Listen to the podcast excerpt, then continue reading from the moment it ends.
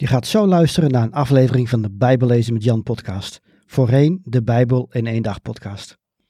De genoemde links in deze uitzending kunnen verouderd zijn. Kijk op bijbellezenmetjan.nl of in de omschrijving van deze aflevering voor meer informatie over hoe ik mensen en kerken kan helpen met het lezen, begrijpen en geloven van de Bijbel. Welkom bij de Bijbel in één dag podcast. Mijn naam is Jan Heijnen. Ik ben auteur van het boek De Bijbel in één dag.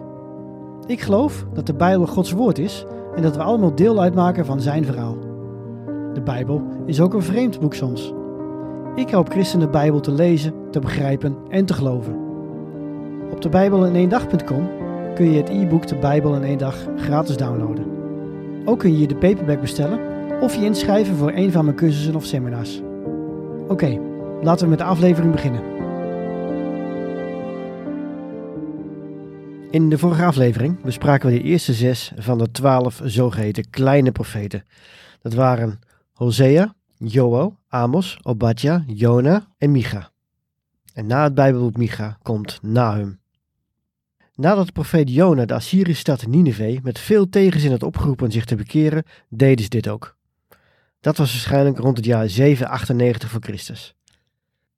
Maar ruim 80 jaar later is Nineveh de waarschuwing weer vergeten en nu voorspelt de profeet Nahum de ondergang van de stad.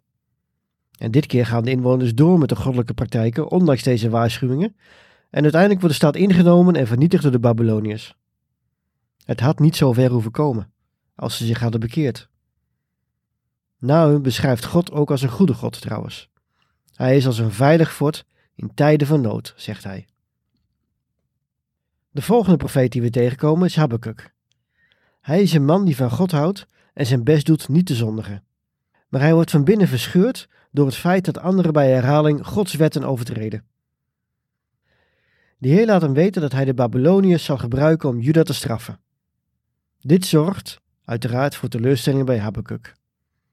Hij stelt dezelfde vraag die wij misschien ook wel stellen. Waarom zet God een ander trouweloos volk in om het kwaad te stoppen in Juda? Is dat niet kwaad met kwaad vergelden?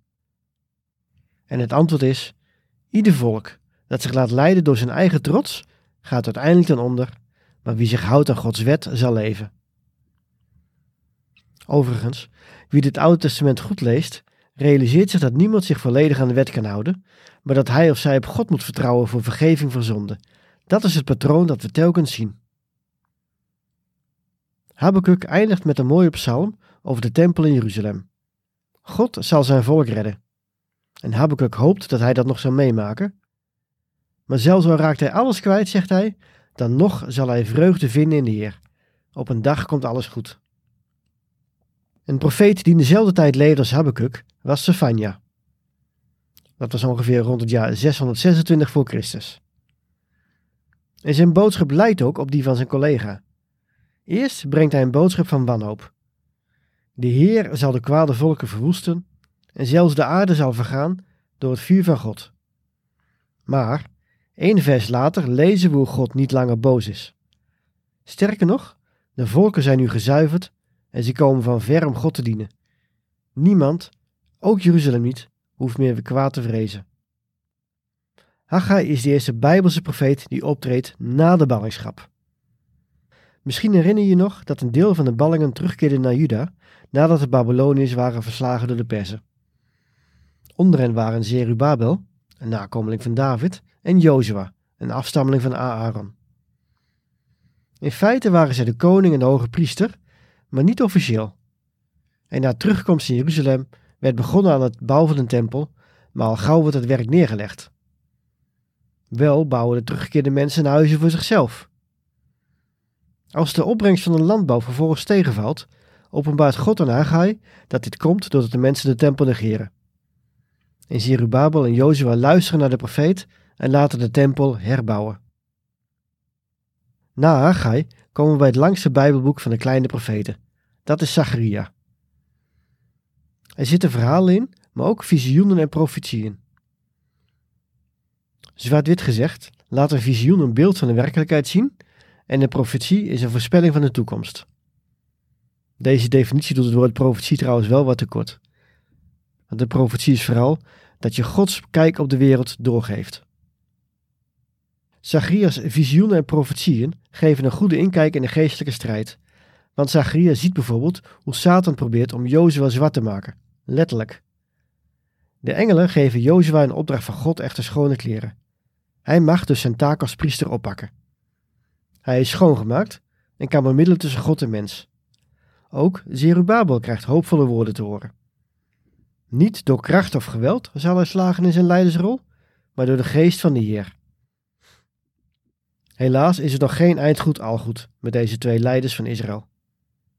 Het tweede deel van Zacharia bevat namelijk profetieën over tijden van moeilijkheden, maar uiteindelijk zal God zijn volk redden.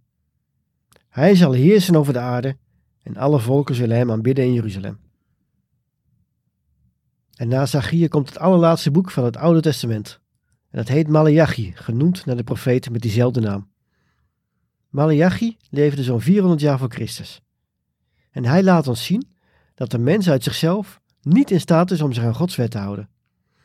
Hij geeft als het ware gesprekken weer tussen God en zijn volk. God roept de mens namelijk op om trouw te blijven. Daaruit kun je afleiden dat de Israëlieten daar nog altijd niet in waren geslaagd. En om eerlijk te zijn, het lukt ons vandaag de dag ook niet. Er is meer van nodig dan goede bedoelingen. En zo bouwt het Oude Testament op naar zijn cliffhanger. Let op, zegt God via Malachi. Ik stuur een nieuwe profeet, een man zoals Elia. En Jezus zou ons laten vertellen dat hij die Elia niet was. Het was Jezus' neef, die wij kennen als Johannes de Doper. Laten we nog even kort terugblikken op wat de profeten ons hebben verteld in hun boeken. De profeten spreken namens God en gaan ver, heel ver, om aan het volk duidelijk te maken dat hun eigen gedrag tot een ondergang zal leiden. In de historische boeken zagen we al dat Israël op enkele perioden na deze waarschuwingen in de wind sloeg. Het noordelijke en zuidelijke rijk werden verslagen door buitenlandse machten en weggevoerd. De profeten zagen dit aankomen en God zette hen in om deze boodschap over te brengen, ook al wist hij dat de Israëlieten niet tot inkeer zouden komen. Hoewel God wereldrijken gebruikt om Israël, Juda en de landen om hen heen te straffen voor hun godloze gedrag, ontkomen ook die arrogante rijken niet aan het oordeel. Zij worden op hun beurt weer verslagen. Zo laat God zien dat hij geen kwaad kan tolereren. Is er dan geen hoop voor de mens? De mens kan uit zichzelf toch nooit voldoen aan Gods standaard? Dat klopt. Dat zijn ook vragen waar de profeten mee worstelen. Maar er is wel degelijk hoop, wat God zelf zal voorzien, in de vorm van een messiaanse koning. Deze koning is geen heerser zoals de leiders op aarde, die met macht, corruptie en geweld hun koninkrijk vestigen. Nee, deze koning komt als een leidende dienaar. Hij zal zelfs worden vermoord, maar later ook weer leven en Gods koninkrijk definitief vestigen. Er komt een nieuw Jeruzalem.